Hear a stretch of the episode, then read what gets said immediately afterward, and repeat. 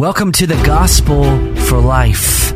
We have four Treasure Valley pastors committed to showing that the gospel is not just for that religious part of your life, but rather it's for all of life. You never graduate from the gospel.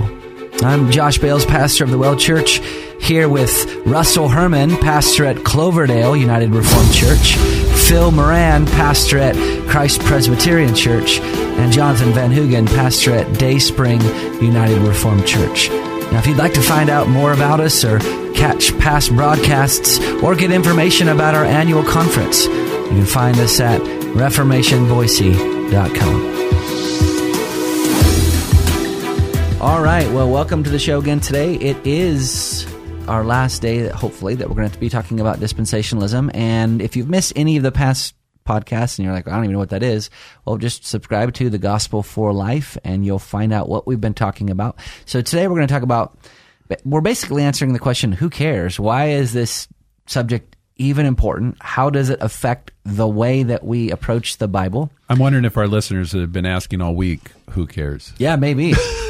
but but you know, and and I I say there are there are huge ramifications of what you believe in terms of your systematic theology for the Bible. Huge ones. Let me let me just give you one example.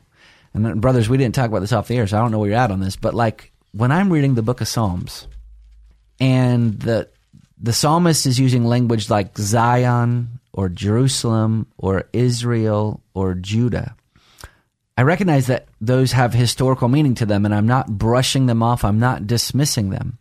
However, because the New Testament talks about the the the true Israel of God and how I'm a an offspring of Abraham, I'm applying those things to myself right away.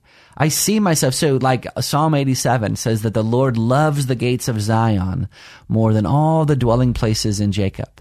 And the imagery there is the gates of Zion is where the people of God gathered in the Old Testament, and the all the dwelling places of Jacob are just all their individual homes. And so what God is saying is that God loves the gathered people of God in a, in a, in a special way that even goes above and beyond the, the individual dwelling places where they're worshiping God on their own.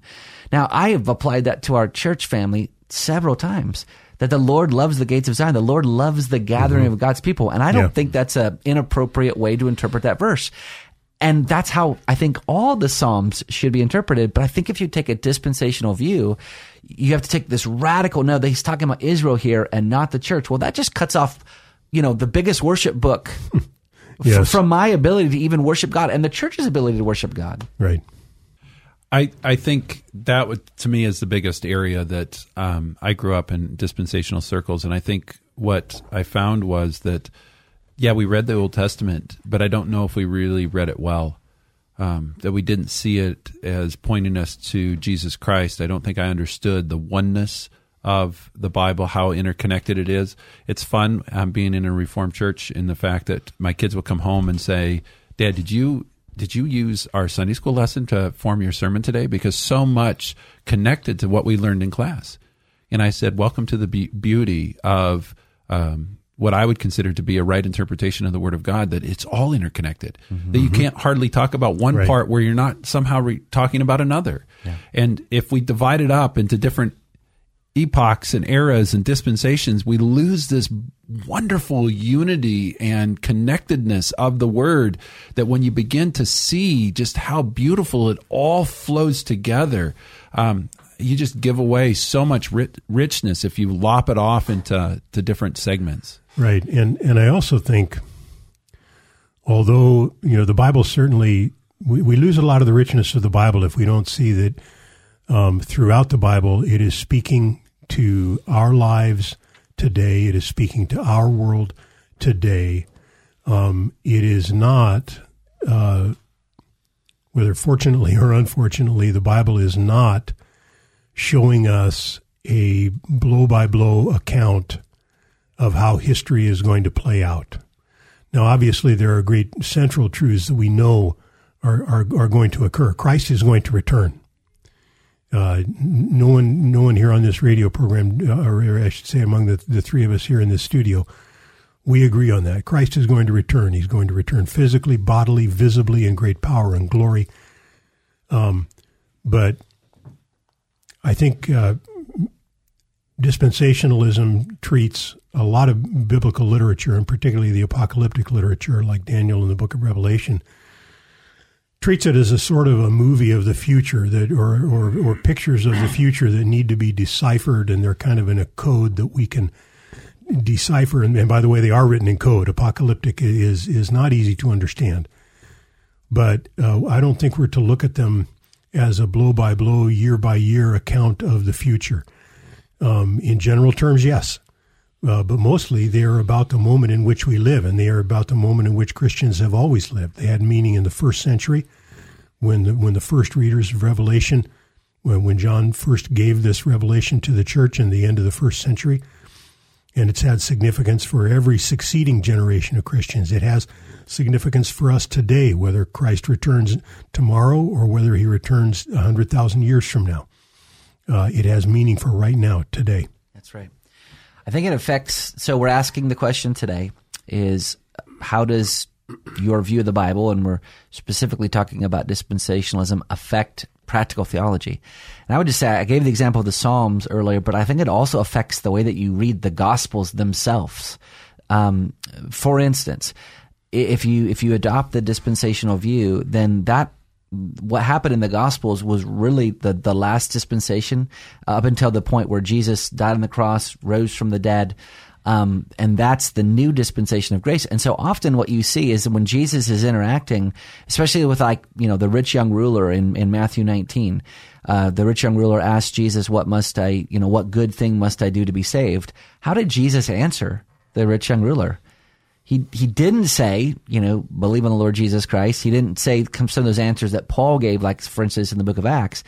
And what I've heard from dispensational teachers is that, well, the reason why Jesus gave that answer is because that was in the old dispensation. Well, that's a, a pretty bad way to interpret that passage. Yeah, it, it misses what, that entirely misses what Jesus is doing with the rich young man. Yeah. Um, another example is like when you get to the Sermon on the Mount um, dispensationalists will tend to say, well, that's the constitution of the kingdom. that's what Jesus is teaching here applies to the, the, the, the literal thousand year reign of Christ after the seven year tribulation. Well, then you've just, you've just made three chapters of the Bible completely irrelevant for life today. Yeah. And, and let us off the hook pretty easy, by the way. Um, yeah. But just some, from some pretty challenging teaching that Jesus gave us and he meant it. Right. And so that has huge bearings, not only on how you interpret the Bible, but how you live your life. Yeah. And I just think that for me, the great storyline of the Word of God is that there are two kingdoms there's good versus evil. There's a great promise of God that good will overcome, that through the death and resurrection of, of Jesus Christ, He has defeated the forces of of evil, that there's some mopping up to do, but the great battle has been won. And we're looking forward to the, the culmination of um, the completeness of the victory that Jesus Christ has won. Um, but for me, then it becomes a book of hope, a book of comfort.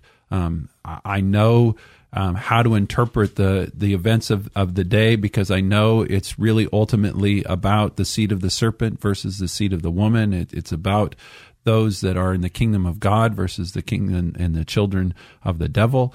Um, it, it, it becomes a pretty easy book to see that it's really about Psalm two, um, Jesus Christ reigning. Um, are you going to submit to His reign or not? And really, what the storyline of the of the book of Revelation is that throughout the church age, there are those that are opposed to the king, but the king is coming.